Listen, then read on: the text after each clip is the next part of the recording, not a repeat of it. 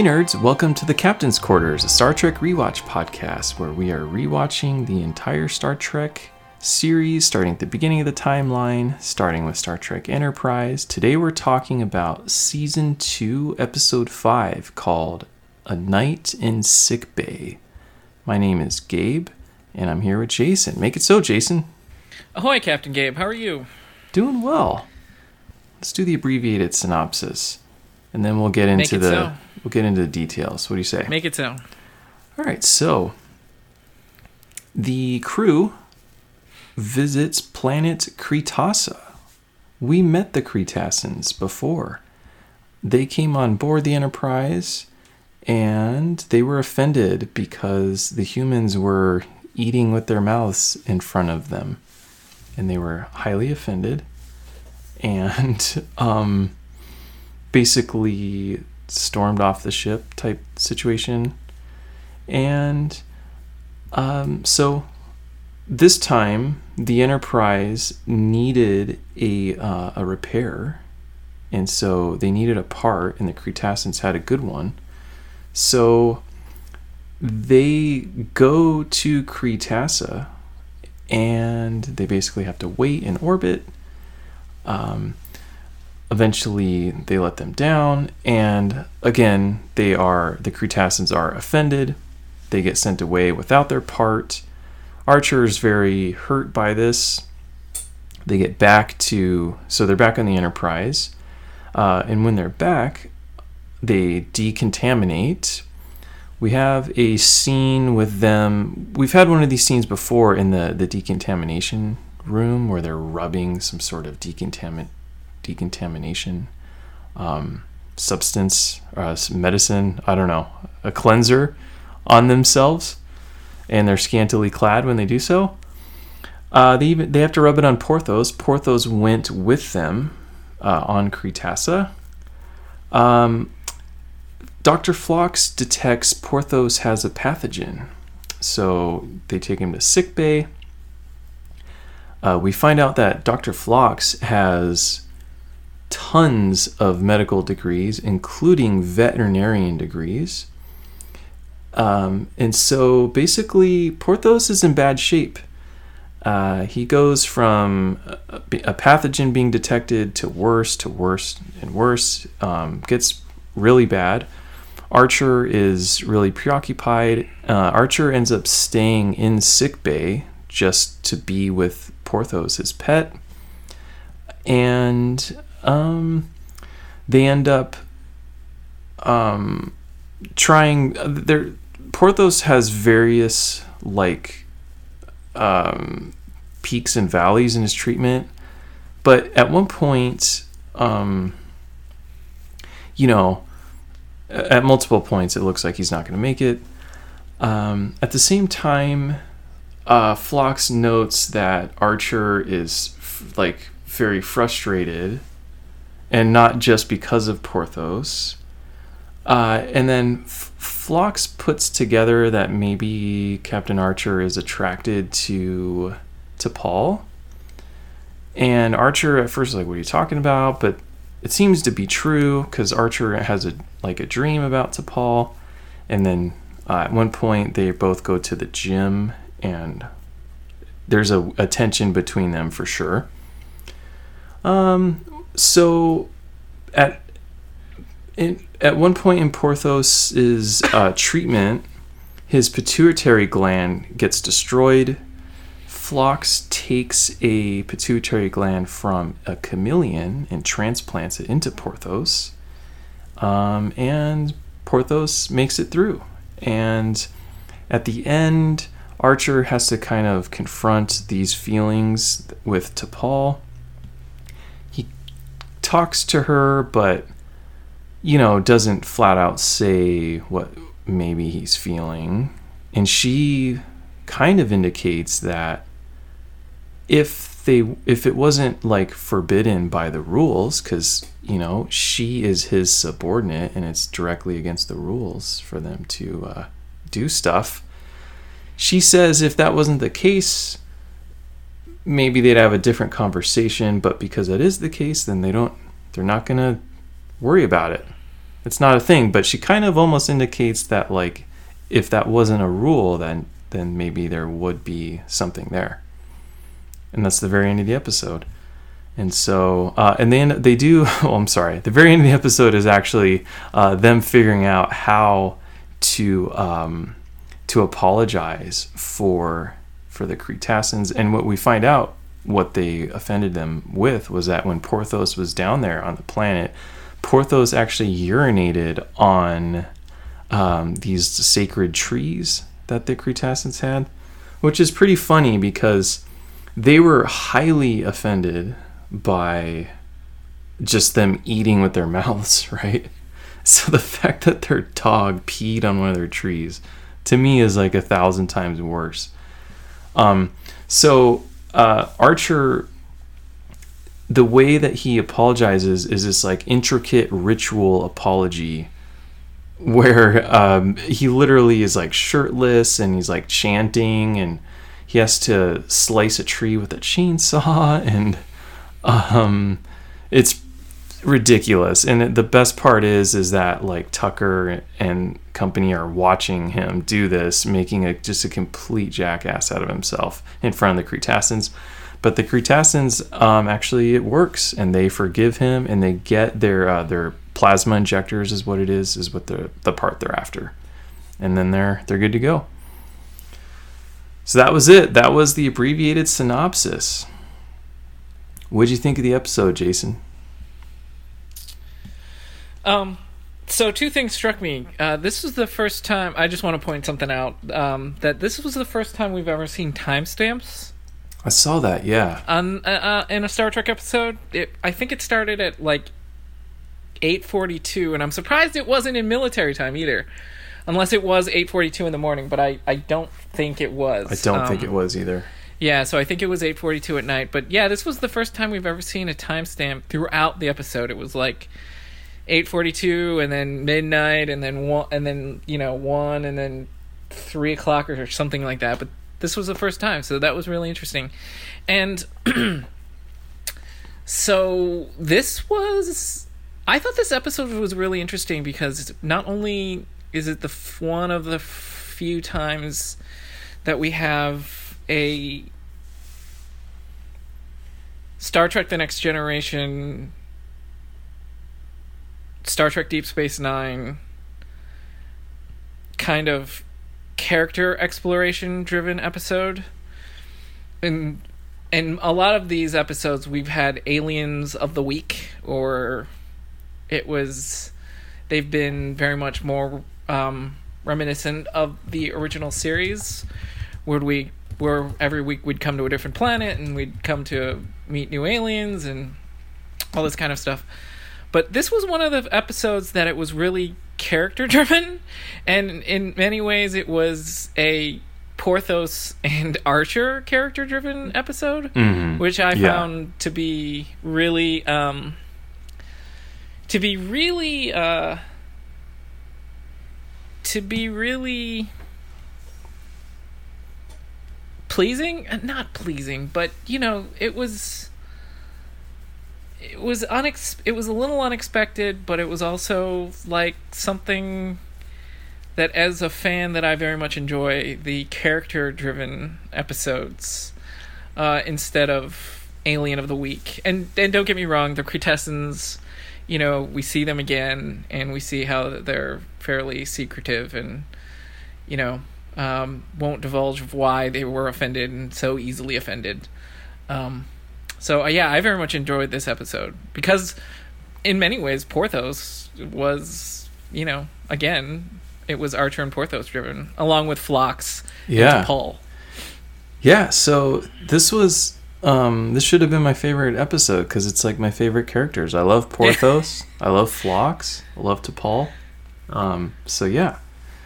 Um, you know, we find out some cool stuff. I always love like the the character building. Like, okay, so we find out how Archer got the dog. He got Yep. Um, he, he had a girlfriend who had a beagle, and the beagle had puppies, and that's how the Four Musketeers. Yeah, uh, the the beagle had four puppies, the Four Musketeers, and obviously he named Porthos after one of the Four Musketeers. Mhm.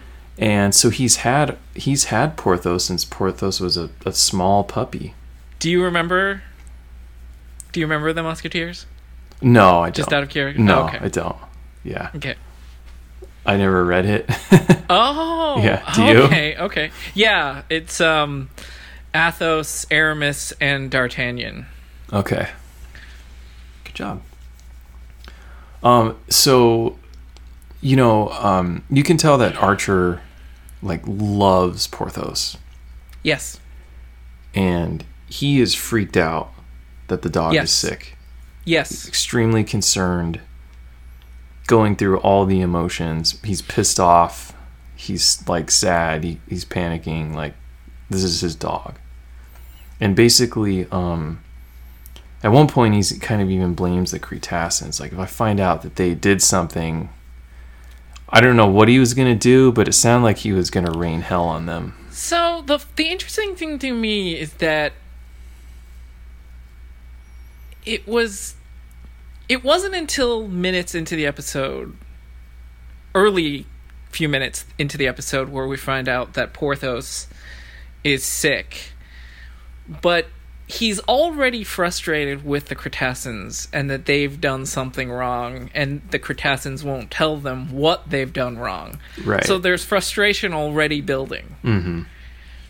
And then on top of that, it goes even deeper because he's worried about his dog, which is completely, completely understandable But according and relatable. But according to Phlox, who we find out has degrees in psychiatry yeah. in mhm. addition to medicine and Yep. vet, uh, veterinary, vet, veterinary, veterinary medicine. Yep. veterinarian medicine. Yep. Um, and I think he's also got degrees in um, hematology and botanical pharmacology, if I remember correctly. Yeah, I wish I would have wrote them all down to count them because it was a lot. Because it yeah, wasn't it was just like six or Yeah. something like that. Yeah. six in just one field. Right. Right. That's true. Yeah. That's true. Um, but but so according to Phlox, because that was part of Phlox's observation was from a psychiatry standpoint that he basically diagnosed Archer with being sexually frustrated. He was also kind of just doing the math. Hey, we've been out here. I thought that was a little. Okay, the reason why I enjoy character driven episodes Mhm. is because when you delve into someone's character, you get to delve into their personality and their relationships with the rest of the crew. So this one to me felt kind of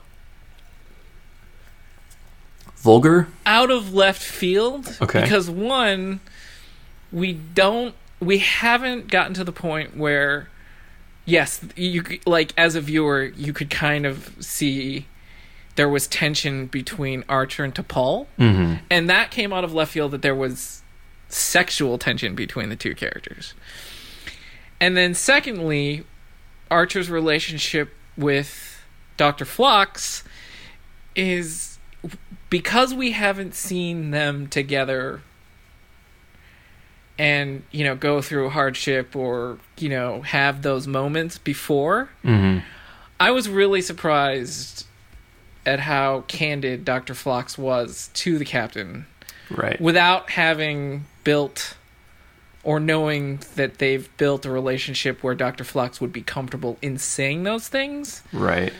because at first I was like, "Ooh, that's way out of line for him to say." Yeah. Like he asked Archer when was the last time he was intimate with a woman. I was like, "Whoa!" right. As captain, But he was asking know. rhetorically. He was doing the math. Oh We- yeah, we've, absolutely. We've been out here a year. Yeah, I know you can't have relations with subordinates. Ergo, everyone here is your subordinate. Ergo, you know what I mean? sure, sure. And so that was a little surprising that he would say that, and, you know. Well, but yeah, I, I I could see that aspect of it too. it's also a very like super scientific, like evolutionary viewpoint of behavior. It's like Yeah, like I can't imagine a a Western psychiatrist saying that to a patient, um, or even really considering it. Like, "Y- y- hey, you're moody. When's the last time you had sex? You know what I mean? Yeah, like, they, yeah, like yeah, I can't even fathom that being a thing they would say, right? Right.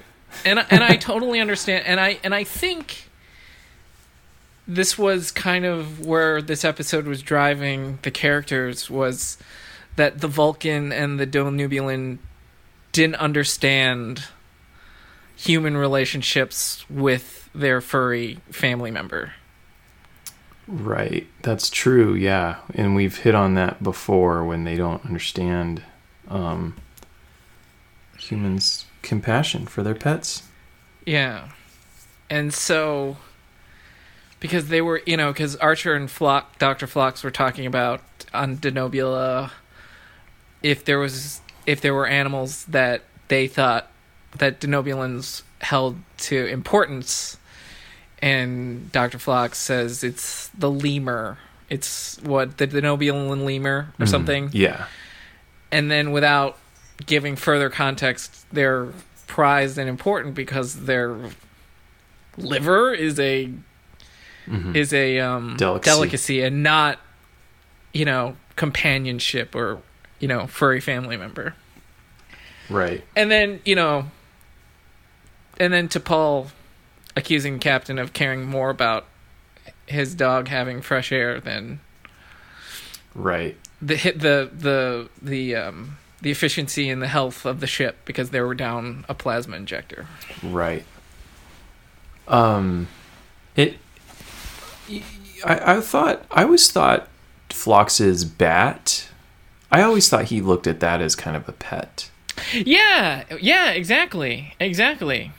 And, and I guess because he talks to because in the episode like and before, and we get to see it more closely now. He's in his med bay all the time, Mm-hmm. you know, feeding them and talking to his Right. to the leeches and all the animals. Mm-hmm. and all the other creatures in his medical in his um yeah in his med bay so i was like mm, okay interesting Yeah. to your point Right. Yeah.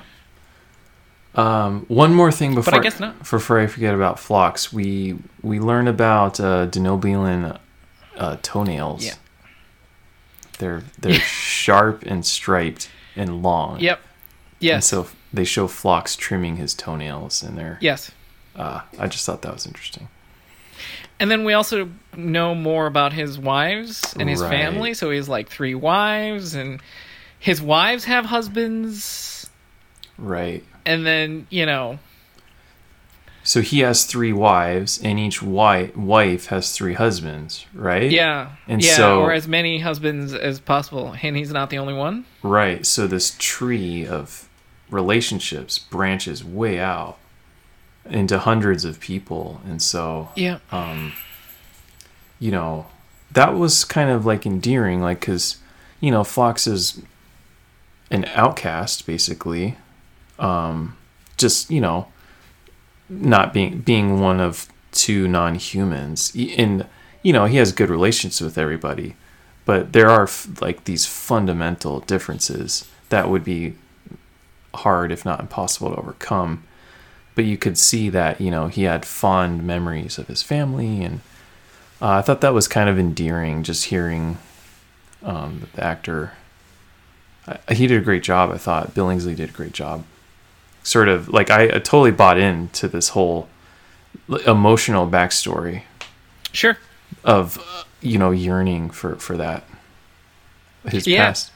But but also you know like he like he said um, they live a long time. So right now he's he's a doctor on a ship but you know he'll be back someday so don't like feel too bad for him type thing. Right. And we learn about his family his Yeah. his uh, children and we learn he has two sons who don't talk to him Mm-hmm. and Oh. two daughters and three sons Yeah, I think that's that sounds right. Yeah. Um. So what did you think about um what did you think about the Archer and T'Pol sexual tension Yeah. So and having feelings for one another? yeah. So I wanted to talk about it maybe from a different angle. Oh, sure. Um. So this show is 20 years old.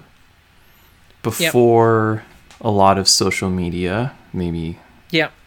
maybe all social media for all I know. Um, Maybe AOL Instant Messenger. yeah, I was trying to think when was MySpace. I have no idea, but the world has changed a lot. But here's the thing with this show. Okay, when at the beginning, when they're decontaminating, Mm-hmm. you can tell it's supposed to be like kind of like spicy or saucy, whatever. Like they're, Mhm. you know, Archer's shirtless. I thought it was pretty appropriate in COVID times, though. Yeah, yeah, that's true. Yeah. Well, All jokes aside. yeah, and so T'Pol is wearing like a tank top and very short shorts. So and so is Sato. So is and Sato. so is Hoshi Sato. Yeah. and so is Sato. Here's the thing, though. Like, like okay, so Jolene Blalock, she's a model, right? An actress, yeah, she was. Yeah. mhm. actress and a model, Mm-hmm. and you know, so she's like, whatever, has a nice body. But here, here, Uh-huh. here's the thing. So, so first of all, whenever there's like, um, women and sexuality. The last thing that the world needs is another man like weighing in on it. You know what I mean? Like, um, so I feel like I'm about to weigh in, but I feel like I need to preface it on, Oh, I need to preface it, like- Oh, I see.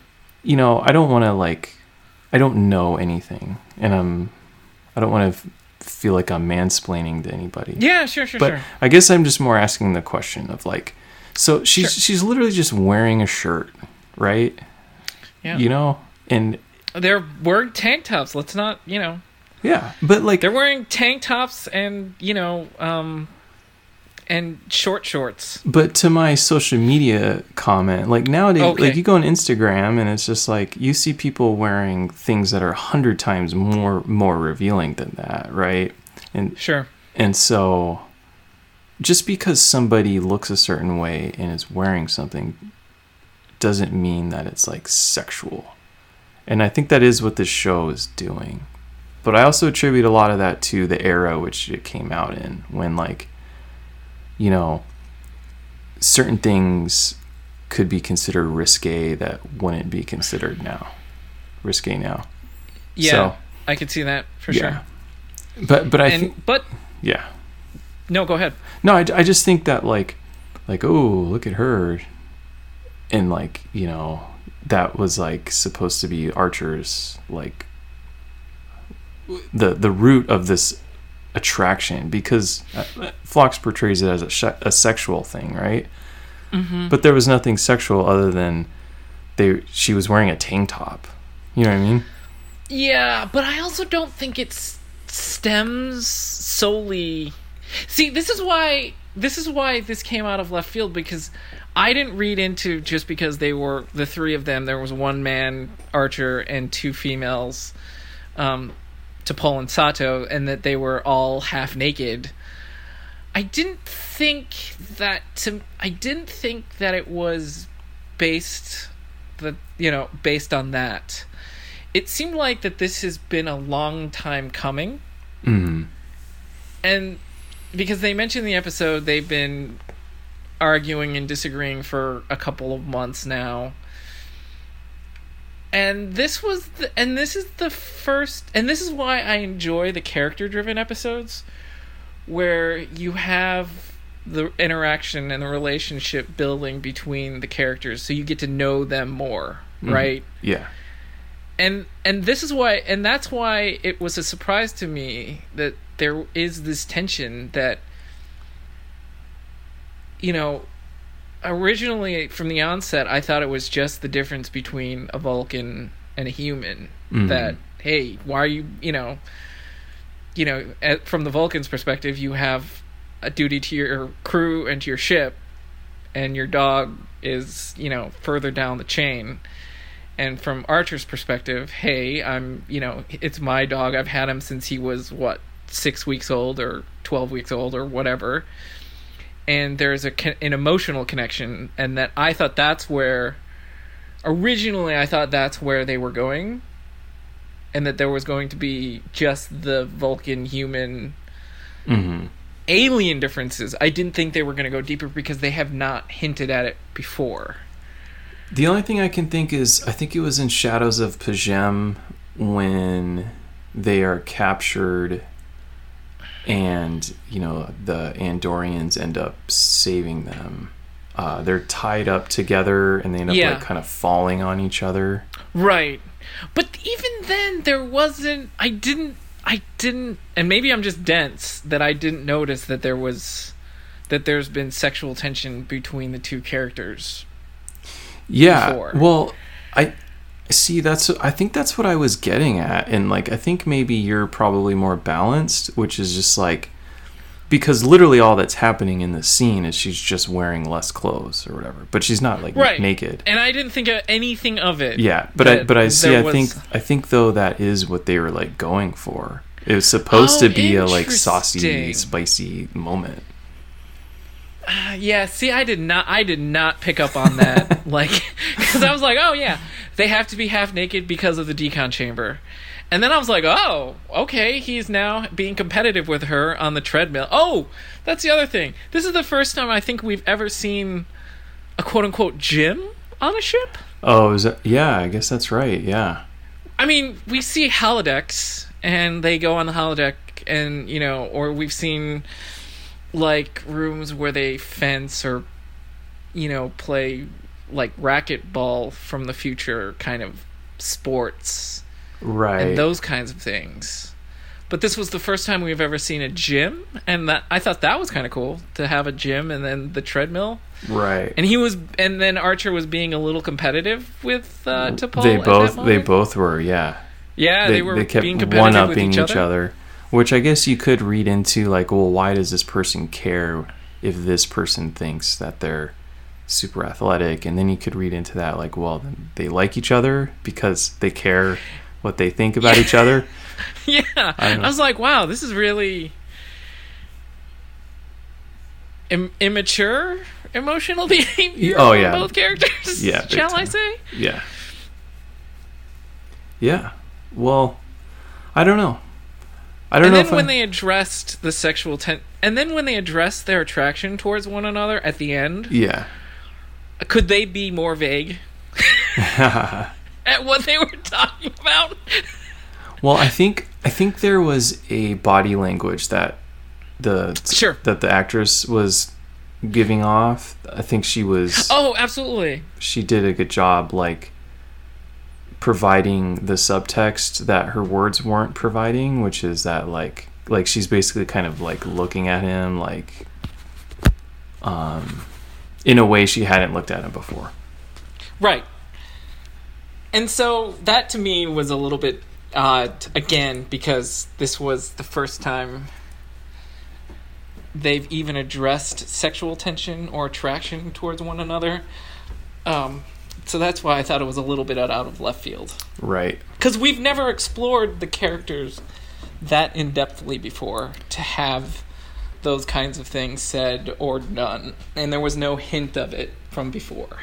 So that's why I was a little surprised. Yeah, I hear you. I I don't know how surprised I was. I feel like I could have called it because I feel like TV they have to have like a love interest. It's like a rule of TV, um, and I Sure. I figured that Archer was gonna have some kind of relationship. You know, I mean, every show needs their Ross and Rachel. So anytime I start a new show, I'm like, okay, who's Ross? Who's Rachel? You watched the Friends reunion, didn't you? of course I did. um, but you know, you know, so it was like, okay, well, obviously Archer's Ross and she's Rachel, but but I don't know. But I feel like Star Trek, you know, has enough going on. They don't need that to to anchor yeah, a show. so that's why. That's why I thought. So, do you think it added, or do you think it subtracted from just the alien differences between the Denobulan, the human, and the Vulcan? I thought that's where it was going. To be Hmm. honest with you, I thought it was just a misunderstanding between the three different alien races and then that was it right and then that was to be and then they were to have an understanding that yes, the captain, you know, that Porthos is the captain's furry family member. And not just this, you know, um, not just a pet or a dog. Yeah, you know, And that how could someone have um, love or care for a quote unquote lesser form, lesser life form? Yeah, I guess I guess for me, like they established very early on in this in this show Phlox's fascination with humans and just his study of their behavior and and just noting their capacity for compassion and including the human pet relationship. They've touched on that before. Phlox has. They have. Yeah, Yeah. so- and and I thought and I thought that's and I thought he would be I thought Dr. Phlox would be a little more more understanding.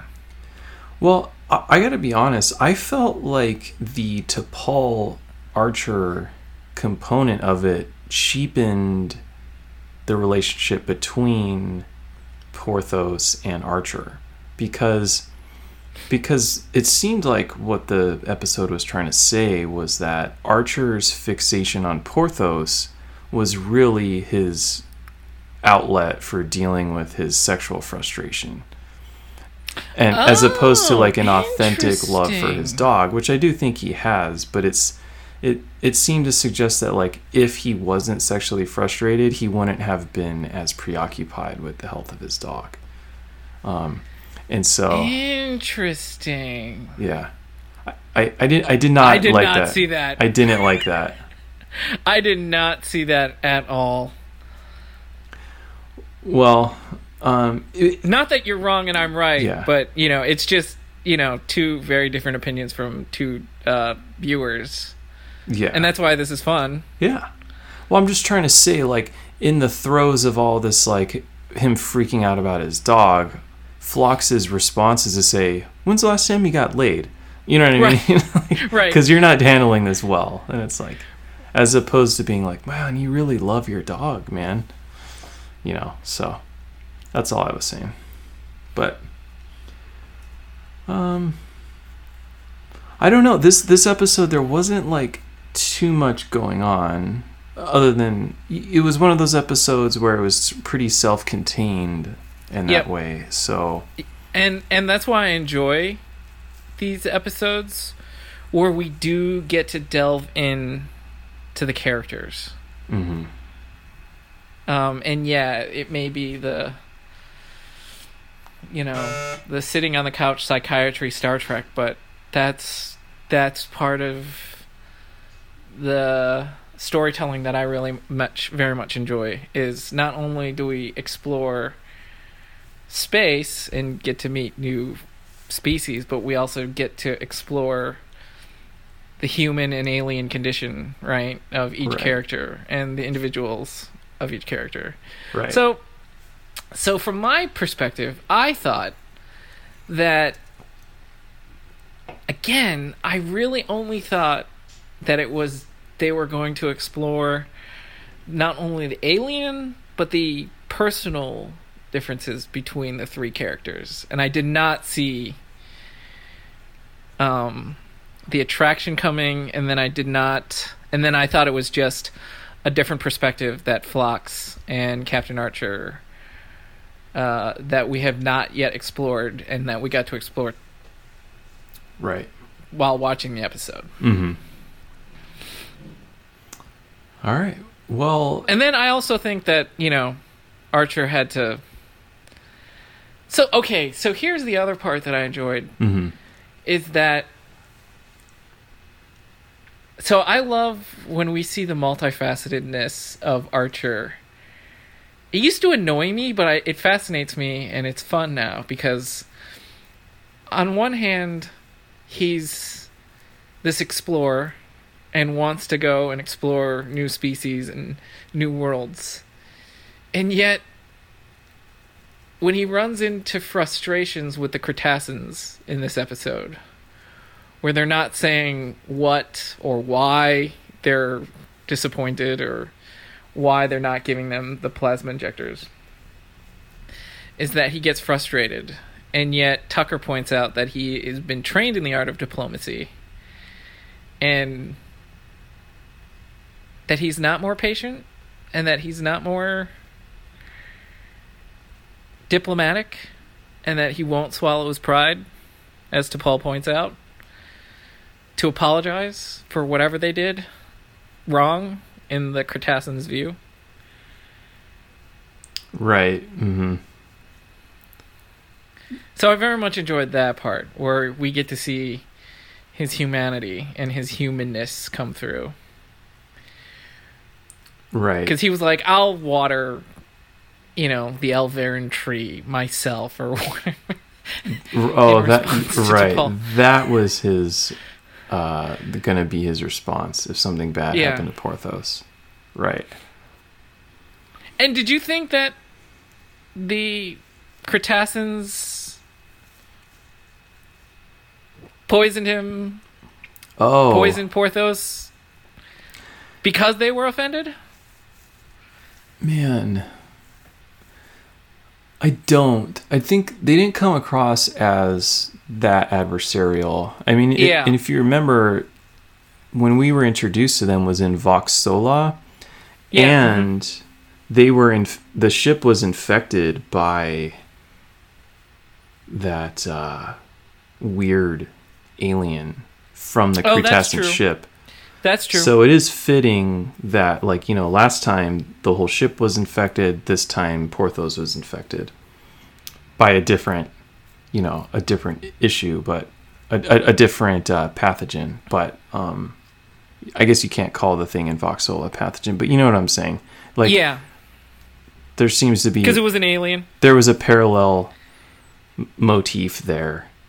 Yeah. Um, so I think that the Kreetassans um, maybe live in an environment that's that's flush with things that uh, are parasitic. Let's say.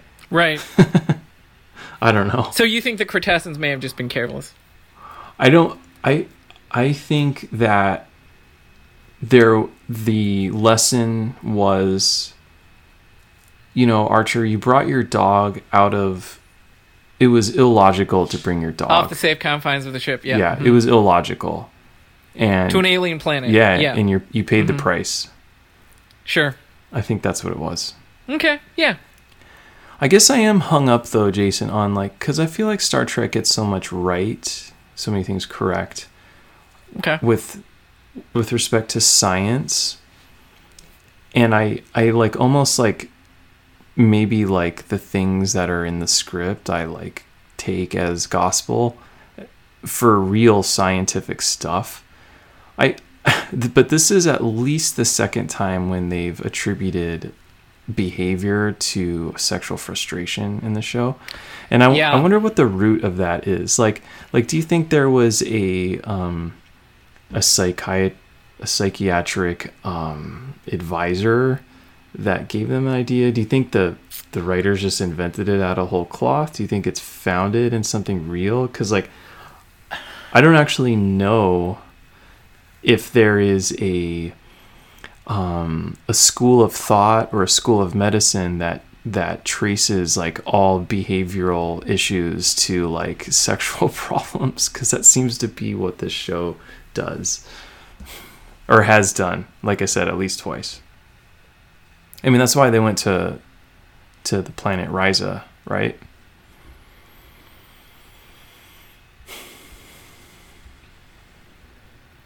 Oh, um, yeah. Uh, sorry, you cut out there for a little bit, so I didn't. yeah sorry i was uh where did i cut out Uh, so you were talking about the premise behind the sexual tension, whether there was a psychiatrist or this was just written to move the story forward, or where the where mm-hmm. the sexual tension comes from, basically. Right.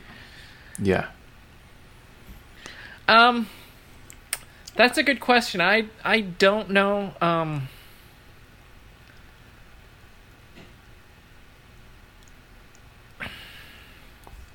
Yeah, I don't know the answer to that. I, I, mm and see, for me, I thought, and again, I keep coming back to it that I thought the alien differences were enough, and that I thought that having sexual attraction, and it makes sense. It's the bachelor bachelorette kind of, you know, encamped mentality where you're you know, where you're on this thing, whether it be on a show or on a ship or whatever, and that it would be natural to have uh, attract to be attracted to someone that you spend so much time with. Mm-hmm. Um, and I think, and I call it the bachelor bachelorette kind of syndrome. Yeah. You know, because when you know, you know, when you're when you spend that much time, you're you know, it's bound. It's usually bound to happen that there usually will be a relationship here and there. Isn't that what T'Pol says at the end? Yeah, she does. yeah, she does. But whether or not that that was like again trying to deflect or you know being vague again, Mm-hmm. I don't know. But yeah, I I definitely think Yeah. that there was that, and and maybe the writers did do it that way. That hey, this is the first time humans have gone into space for this long, and you know, um, Captain Archer has only had the one attraction, one attraction on Risa. Mm. Mhm. One has it? Has that been the only one For the whole show? so far? Yeah, so far. No, there was another one. Um, when they went to that pre-industrial society planet, uh, and there was like a mysterious power source. Oh Um, yeah, yeah, yeah, yeah, yeah, there was yeah. a female there that he kissed. Yeah. Um Right. But that was only because of the conjuring up from his childhood that this was a that they had scoped his mind. no, no, that was different. No. that- oh, okay. You're talking about the one that was um, the shape shifting oh, alien. Oh, yeah, that's right. that was that's when they were on that that's right. hunting planet. Right, This that's right. This was the one that's where right. there there was like a someone who was masquerading as one of the locals, but he was actually like mining. That's something. right. That's Yeah. right. Okay. and, po- yeah, and that's right. poisoning the locals. When Archer first goes down, he meets like a, a doctor or something. Right, that's right. But he, that's he right. does Wow. he does kiss her. Right, that's right. You're Yeah. right. You're right. You're right. I think that's so while he's not so while the show hasn't written archer to be like a kirk Mhm. um you know um but yeah so i could see i could see it i could see that that you know that they may have written it to you know to have that bachelor bachelorette syndrome okay. is there a proper name for that I, I don't know. No idea. Again, I want to know if they founded this idea of, of behavioral con- conduct in something real, or if they just made it up because and that's why i thought and that's why i was trying to answer it you know trying to Mhm. say, oh, maybe it was. I don't know. yeah, And it's because she did, and bec- it's because T'Pol did have that pseudo sort of explanation at the end right. Uh, that you're stuck in confinement with, you know, Mhm. and you could be attracted. Right. Another thing, character building with Phlox was uh, he has a very long tongue. Because when because when they're getting ready for bed in sick bay, he's like cleaning his tongue and he like sticks it out. And it's like twelve Yeah. inches long. Yeah. So I just liked that. Um, And did you did you did you mind that Archer was bothered by Phlox's? It seemed like he. It seemed like Archer was annoyed by Phlox's nightly rituals. again, I I I don't like how it seems like everything Archer did was diminished down to this like urge that he was Yeah. struggling with. Yeah. I agree. Yeah. I totally agree. Yeah. Oh, and I, I I also want to point out um that we that in his in the uh, in Archer's dream where he dreams that Porthos dies. Mhm. Did you notice the two headstones? It said Duffy and Goldie. No. So he, he had he, so Archer had mentioned that he had grown up with dogs. Oh. So I thought it was kind of cool that you know they finally gave names to those, the, the two dogs that he may have had while growing up, Interesting. Duffy and Goldie, which was kind of cool. Interesting. I did not notice that. Well, anything else you want to talk about with this episode? Uh, I you know the last thing um, I want to talk about, and I just want to point out the the um.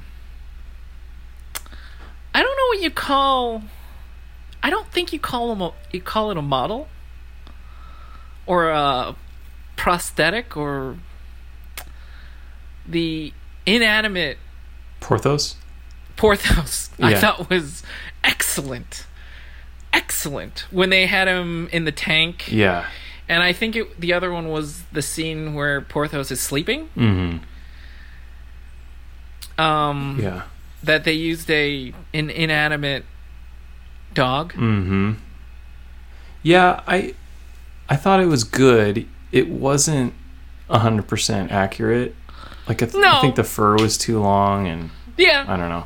But I was um I wasn't bumped by it. I I literally forgot about it till you just said it, so it wasn't I thought that they yeah, so that's why I was like, oh, It- they did a pretty good job. It was better than Grand Moff Tarkin. A thousand times better than Grand Moff Tarkin in uh, Rogue One. Oh, I thought that was not too bad. Dude, that was terrible. I thought that It's was not too bad. Terrible.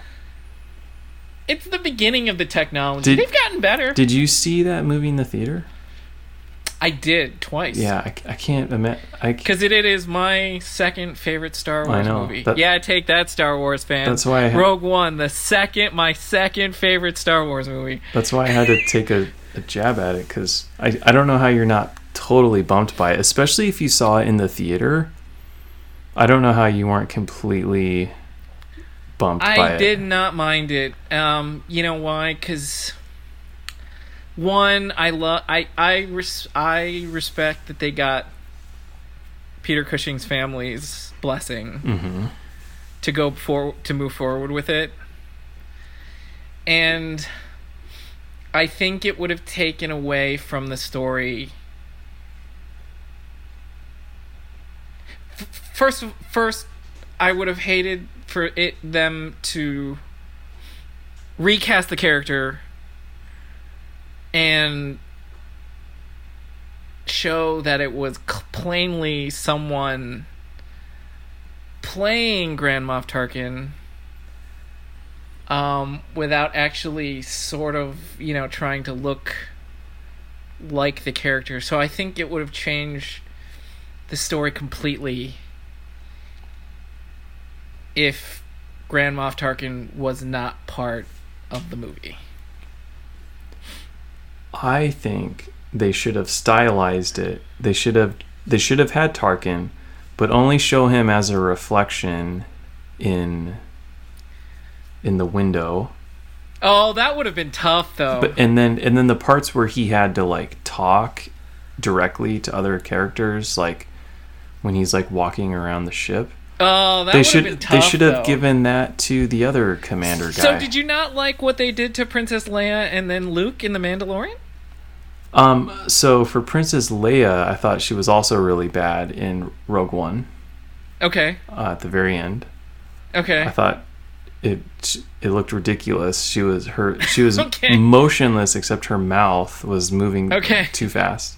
Okay. Okay. Uh, the Luke one in Mandalorian I thought was better. It didn't look perfect, but I don't like when I think back on that episode. All I think about is joy. Like I was like literally crying because I was so surprised and the happy. same thing on the Mandalorian. I know, but, like, I- in Rogue One. I completely forgot that the CGI wasn't spectacular until you just said that. really, until you pull back from the actor who played him, and they just kind of showed the actor's face and not Luke.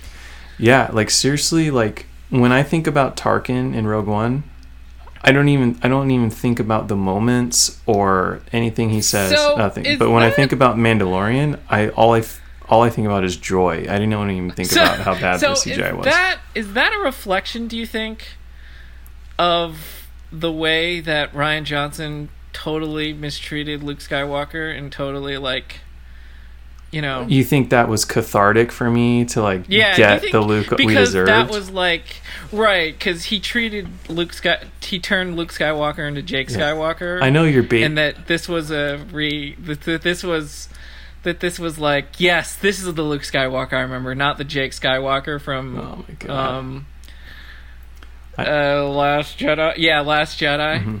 I know. take that Rian Johnson fans yes I said that about Jake Skywalker in the Last Jedi I, I know you're baiting me right now, but like, so am I, I I don't am I I don't Am agree. I, don't Am I, agree buddy? with your characterization of Oh, you the, don't. uh, Do- oh, because he was treated so well in The Last Jedi. That's why it didn't bring so much joy while watching The Mandalorian.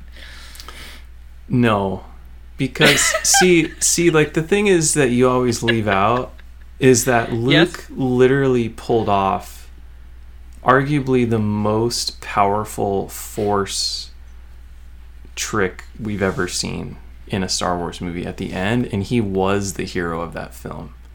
He did such a powerful force So projection if that, he literally died. quality was doing it. enough, then okay. So if that redeeming quality was enough, why do you think? Th- then why do you think it brought so much joy to see Luke Skywalker again in The Mandalorian? I if you weren't so disappointed from Jake Skywalker in The Last Jedi. See, I, I your point. I get your point. Um, I, I- I did not get the childhood Luke Skywalker in the Last Jedi that I got in, Thank the, in the, that I got in the Mandalorian, Thank you. and it was Thank you. it was you. like an amazing moment in the Mandalorian. Thank it you. really was. Thank you. So I guess Thank you. Because that was that is might be the last moment that we get to see of Luke Skywalker right. potentially. I'm sure they'll bring him back in some other form. Yeah, I. It's hard to say, like, cause like though, for instance, okay, when I saw the movie Solo, I didn't feel that. I thought that actor did a great job. I thought that movie was awesome. I thought it was really good. Um, but I didn't get that childhood thing that I got from that episode of The Mandalorian.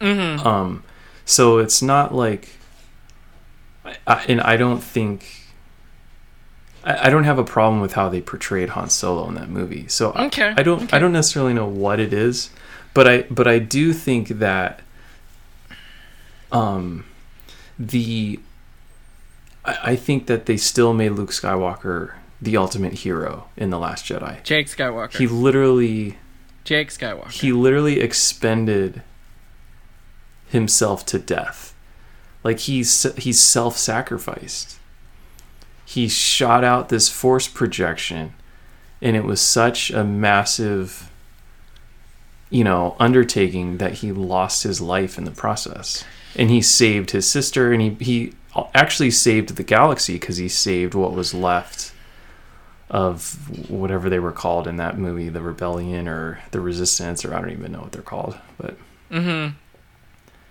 so that was a very you have to admit that was a very Luke Skywalker thing to do, to save the galaxy. Oh yeah, it was. I mean, but up to that moment of But but it two and a half hours of I'm gonna burn down the tree, and yet he didn't. but but we're supposed to, and I don't think you do, but I think we're supposed to appreciate how far he came in that movie because he started at a zero and he ended at a hundred.